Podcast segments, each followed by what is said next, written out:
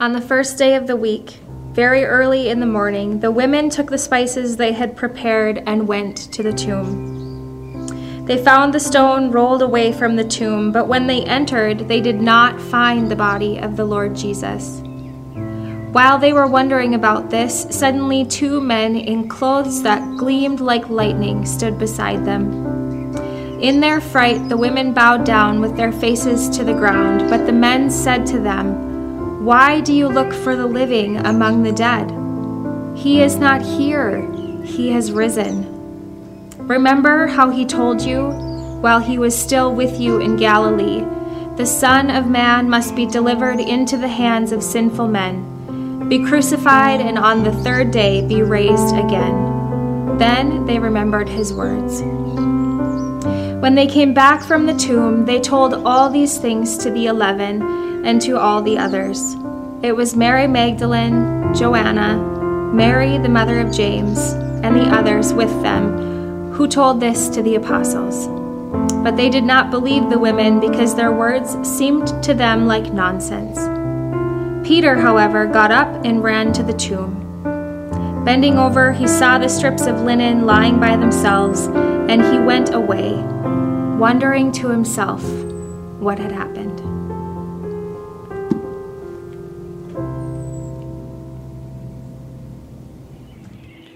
Grace and peace to you from God our Father and our Lord Jesus Christ. Happy Easter. Did you know that the miracle that centers our hope and fuels our hope was first heard in a cemetery? I never thought I would get to do this, but because of the unique situation where we're finding ourselves sheltered in our homes and we're worshiping in isolation, I had the opportunity to do something that's always been on my bucket list I thought, wouldn't it be great to preach the message of Easter from a cemetery? In a place where we can't help but be reminded of our mortality, to have the opportunity to preach the good news of the resurrection of Jesus Christ. As we all know, that good news that changes, changes the world and changes our lives was first heard in a cemetery 2,000 years ago outside of Jerusalem. In the story that Krista read to us from Luke's beautiful account in his gospel, we go to the cemetery with three brave women whose lives had been changed by Jesus, who had come to love him for uh, the Savior and, and, and, the, and the source of hope that he was. And their hopes have been crushed as just a couple days before, on that Friday, Jesus was nailed to a cross. They watched him die these brave women watched him as he was taken down and taken to the, to the tomb, and they watched him as his body was hurriedly prepared and put away. They had spent Saturday, like the rest of their friends, sitting in a state of despair and wonder and apprehension, wondering what the future held. Yeah, they were sheltering in place. But on Easter morning, they headed out to the place where they had seen Jesus been laid much like people come to a cemetery like this to honor the memory of someone that they love. Oh, were they in for a surprise. As they approached uh, the tomb of Jesus, they saw that it had been disturbed. As they went inside to investigate, they were met by messengers of God. We, they are described in Luke as two men who, whose clothes were shining bright we know that uh, the other accounts describe them as angels. Actually, the word angel in the Greek language, angelos, literally means messenger. This was one of those moments, like the birth of Jesus, when God was intervening, doing something powerful and important, something that was not natural, something that was supernatural.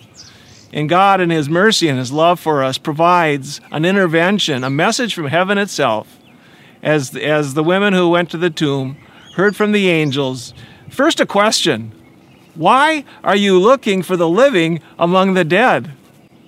And we're going to talk about this morning the, the miracle that the resurrection of Jesus transforms the death of Jesus from a tragedy to a triumph. Then they told them that he's not here, he has risen. And we're going to, uh, again, um, consider together the wonderful transformation at the end of our lives when a question mark is transformed into an exclamation mark because he is risen indeed. And lastly, we're going to take a look at how uh, the resurrection of Jesus changes the shape of our lives from being a religion to a relationship as we look at those important words remember. In fact, let's look at those now. In Luke chapter 24, we find that the, the words of the messengers or the angels were these Why do you look for the living among the dead? He is not here, he is risen. And then these words Remember how he told you while he was still with you in Galilee? The Son of Man must be delivered into the hands of sinful men, be crucified on the third day, and be crucified, and on the third day be raised again. Then they remembered his words. You know, they weren't going to the cemetery expecting a miracle. They're going to the cemetery to reflect on the death of their Lord. And that death was really important. It's impossible to have a resurrection if there wasn't a death that preceded it. But the important thing about the resurrection is that it empowers and validates everything that the scriptures had said about the death of Jesus. The death of Jesus was an unspeakable tragedy. His disciples were, were grieving that death. But the death of Jesus was necessary. For the scriptures from the very beginning were clear that the wages of sin is death, that all have sinned and fall short of the glory of God, and that a sacrifice must be made to atone for the sins of the world. On that awful day that we call Good Friday, something powerfully important was happening. As Jesus himself, the very Son of God, was offering his life as the atoning sacrifice for our sins. When from the cross Jesus says, It is finished. That, that's unspeakable hope for sinners like us. My wife Kathy and I were talking about that this week. Maybe you've been talking more about spiritual things, about your relationship with God during this time of uncertainty. We were talking about the, uh, the good news that it is finished. We were talking about how God forgives us, how looking back on our lives. That those things that we wish wouldn't have happened, that we wouldn't have said, that they've been taken care of. God is not counting those against us. When Jesus went to the cross, he died for those things and he remembers them no more. Some of us have uh, been doing a little bit of remembering some friends of mine have been sorting through pictures. Every once in a while, I'll get a text or I'll see on Facebook a picture from a friend's past that brings back good memories. You know, during this time, all of our memories aren't, well, they aren't the best memories. Kathy said, just imagine, Jeff, if you look back on your life like God looked back on your life, think of how some of those memories shape your relationships with others today. Think how hard it is to not have those in mind when you're in the middle of a stressful situation and those memories come back. She reminded me that, that God, as He looks at me, as He looks at us, that He doesn't remember those things anymore. Could you imagine that there's no barrier of sin between you and God because Jesus took, He took upon Himself to step in the gap, to take upon Himself the judgment that our sins deserve, so that we might be at peace with God the resurrection turned the death of Jesus from a tragedy into a triumph. As the messenger said to the women, he must be handed over to sinful men. He must be crucified. Why? Because of God's great love for you and for me, that we might not fear one day standing before Him, accountable for all of our sins. Jesus took care of that. Secondly, the resurrection of Jesus transforms the end of our lives from a question mark to an exclamation.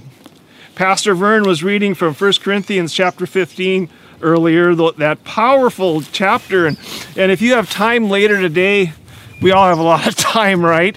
If you have questions about the resurrection, if you have questions about what's going to happen when Jesus comes back, it's covered beautifully in uh, in 1 Corinthians chapter 15. But I'm just going to read these words. If Christ has not been raised, your faith is futile. You are still in your sins. Then those who have fallen asleep in Christ are lost. If only for this life we have hope in Christ, we're to be pitied more than all men. The death of Jesus was a wonderful act of sacrificial love, but did it have power? Paul says it didn't have power unless Jesus rose from the dead. But in verse 20, Paul writes this But Christ has indeed been raised from the dead, the first fruits of those who have fallen asleep. For since death came through a man, the resurrection of the dead comes through a man. For as in Adam all die, so in Christ all will be made alive, but each in his own turn. Christ the first fruits, then when he comes, those who belong to him. Christ has indeed been raised from the dead. And so we realize today that because Christ was raised, God has made promises about our future. Because death did not have the last word in Jesus' life, death will not have the last word in our lives either. You see, there's this powerful change that happened when Jesus rose from the dead. That change is our perspective on the finality of death. Some of you who are watching this maybe have already done this, or in the next few minutes are going to do this. You're going to hit pause on your. Uh, on your device on which you're watching uh, this Easter message. And you're going to go fill up the coffee cup or make sure the toast didn't burn and get resettled, and then you're going to hit play again, and life will go on. You know, when Jesus rose from the dead, that was a reminder of what uh, death is, is like for us, that it has lost its power, it has lost its finality, and that uh, one day uh, God's going to hit play again. We're going to be raised from the dead, and life is going to continue in a marvelously different, wonderful way because Jesus rose from the dead. Paul said it's like the first fruits. I grew up in a southern Minnesota town where the summer uh, was defined by the pea pack and the corn pack. I grew up in a, in a town where the Green Giant Company had its cannery. And uh, when those first trucks came in from the, from the fields with that first load of peas, we know that that was just the first load, that many more loads would follow. In the Old Testament, it was called the first fruits as the fields were ready to harvest, that first, that first wagon load or whatever that came in from, from the field, that was the first fruits, and that was often offered as a sacrifice to God.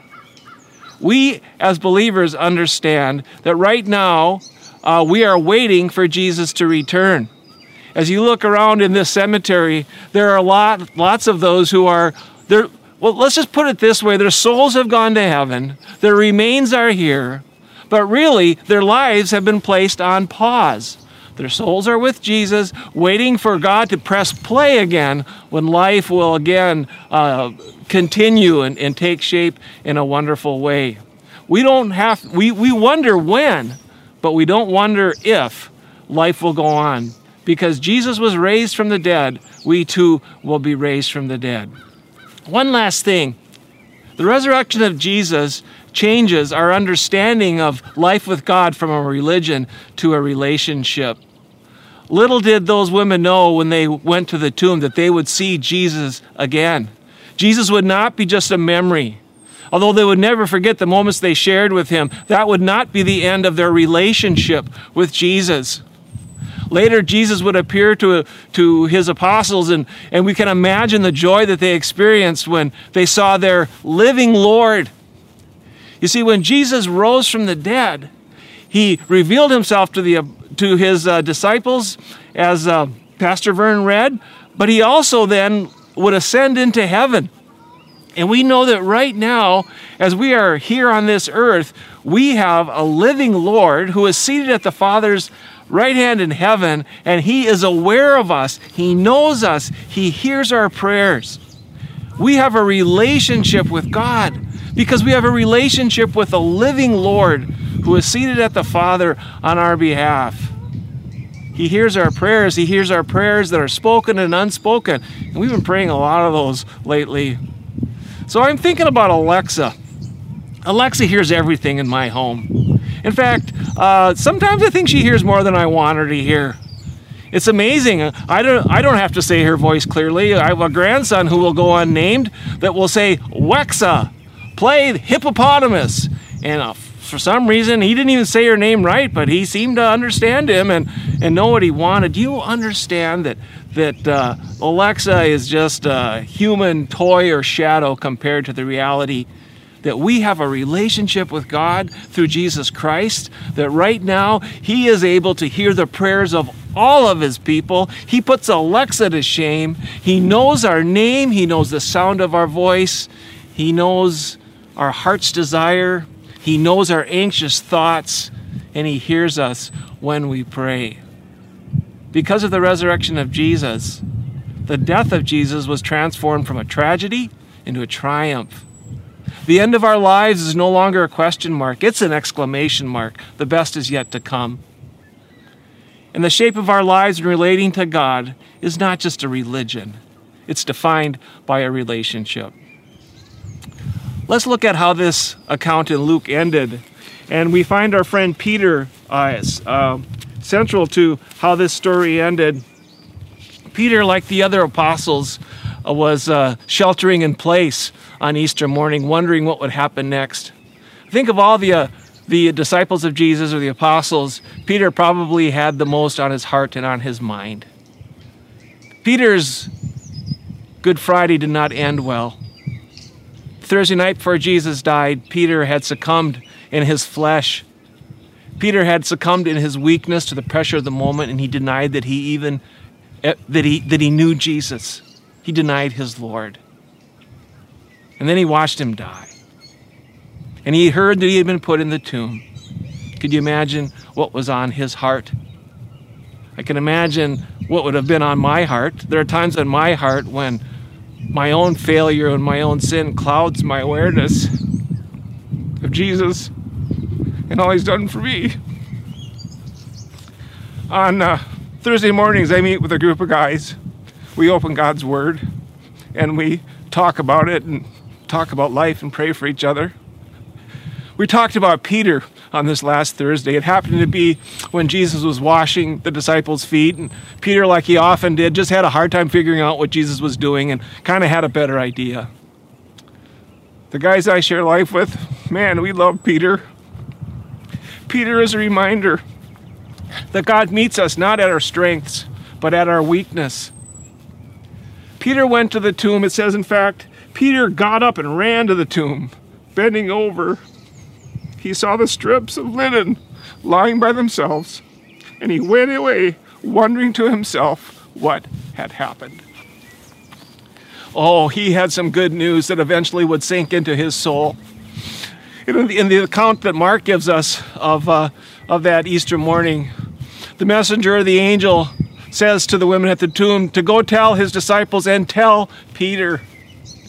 Peter, in his struggle and his doubt, had no idea how much the God of hope loved him and was looking forward to dispelling his fear and his guilt that Peter might know the good news that it is finished, that God was not dealing with him according to his sin, but according to his mercy and his love. And Jesus made that permanent.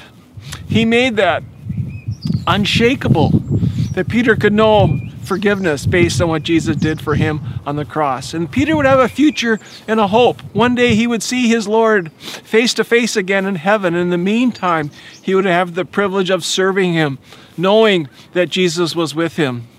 In fact, Peter would be with the others as they looked up to heaven and Jesus ascended back to the Father. We're still waiting for him. We're still waiting for that great trumpet uh, sound when the dead in Christ will rise and we'll be all united with him. Peter heard those words, those last words of Jesus, as recorded in Matthew I will never leave you or forsake you, I will be with you always. And he is with us. He's with us today in the midst of these uh, interesting times that we're living in.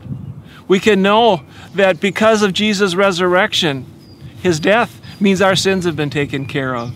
Because of Jesus' resurrection, we know that our future is secure. And because of uh, Jesus' resurrection, we can understand that right now we have a relationship with the living God. Maybe even at this moment in your life, on Easter, on this Easter, maybe because of what has been happening around us. You're kind of like Peter. He looked in the he looked in that grave, that empty grave and wondered what it meant. God in his mercy by his Holy Spirit would remind him of the truth of what Jesus had done for him. And he would bring him peace and he would bring him hope. You may be living with that this morning. What a great morning to praise God and thank him for what he's done for you. You may be wondering, like Peter was on that moment, kind of how, how things are between you and God. I'm here to tell you this morning that Jesus died for your sins. He, take, he took care of them. And that if you believe that, you can know for certain that, that your sin debt, the judgment that was against you, Jesus took care of that. It is finished. And you can also know that, that at the end of your life, you will not face God's judgment, but you will face you will face the good news of seeing your Savior the one who knows about you now, the one who died for your sins, and the one who is waiting for you to turn to him if you haven't, and simply say, Lord, have mercy on a sinner like me. And he will. And he will. He will take away those sins. He will count you as one of his own, and he will never leave you or forsake you. He will be with you always. So this morning, I pray that. Uh, that we will remember this day. I think we will remember this day. And that uh, as we look at the reminders around us in this place of our mortality, we are reminded that, that death does not have the last word. Later in 1 Corinthians 15, we hear those powerful words Oh, death, where is your victory? Oh, death, where is your sting? God has won the victory for us and we have the privilege of living in that victory. So I hope you're encouraged by this good news this morning. God has uh, God has chosen in His great mercy and love to extend us to us a living hope. Let's pray. Father, this morning on this uh, on this day in this quiet place with the sounds of life all around and yet also the reminders of our mortality. We thank you for the gift of life. We thank you for the gift of hope. We thank you for the gift of salvation that you made possible through the death and resurrection of Jesus. We thank you that uh, in your great plan, you accomplished, Jesus, what must be accomplished, as the messenger said. You must be handed over, you must be crucified, and, and, and be raised on the third day. So, Lord, these are things that uh, we know.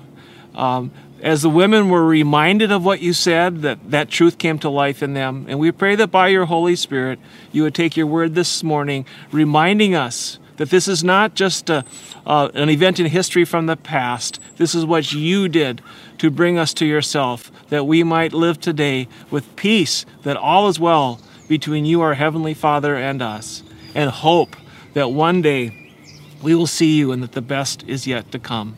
In the meantime, in this time of uncertainty, we pray that you would again remind us that we are not alone. We have a relationship with you, and that you hear our prayers and that you give us hope. We pray these things in Jesus' name. Amen.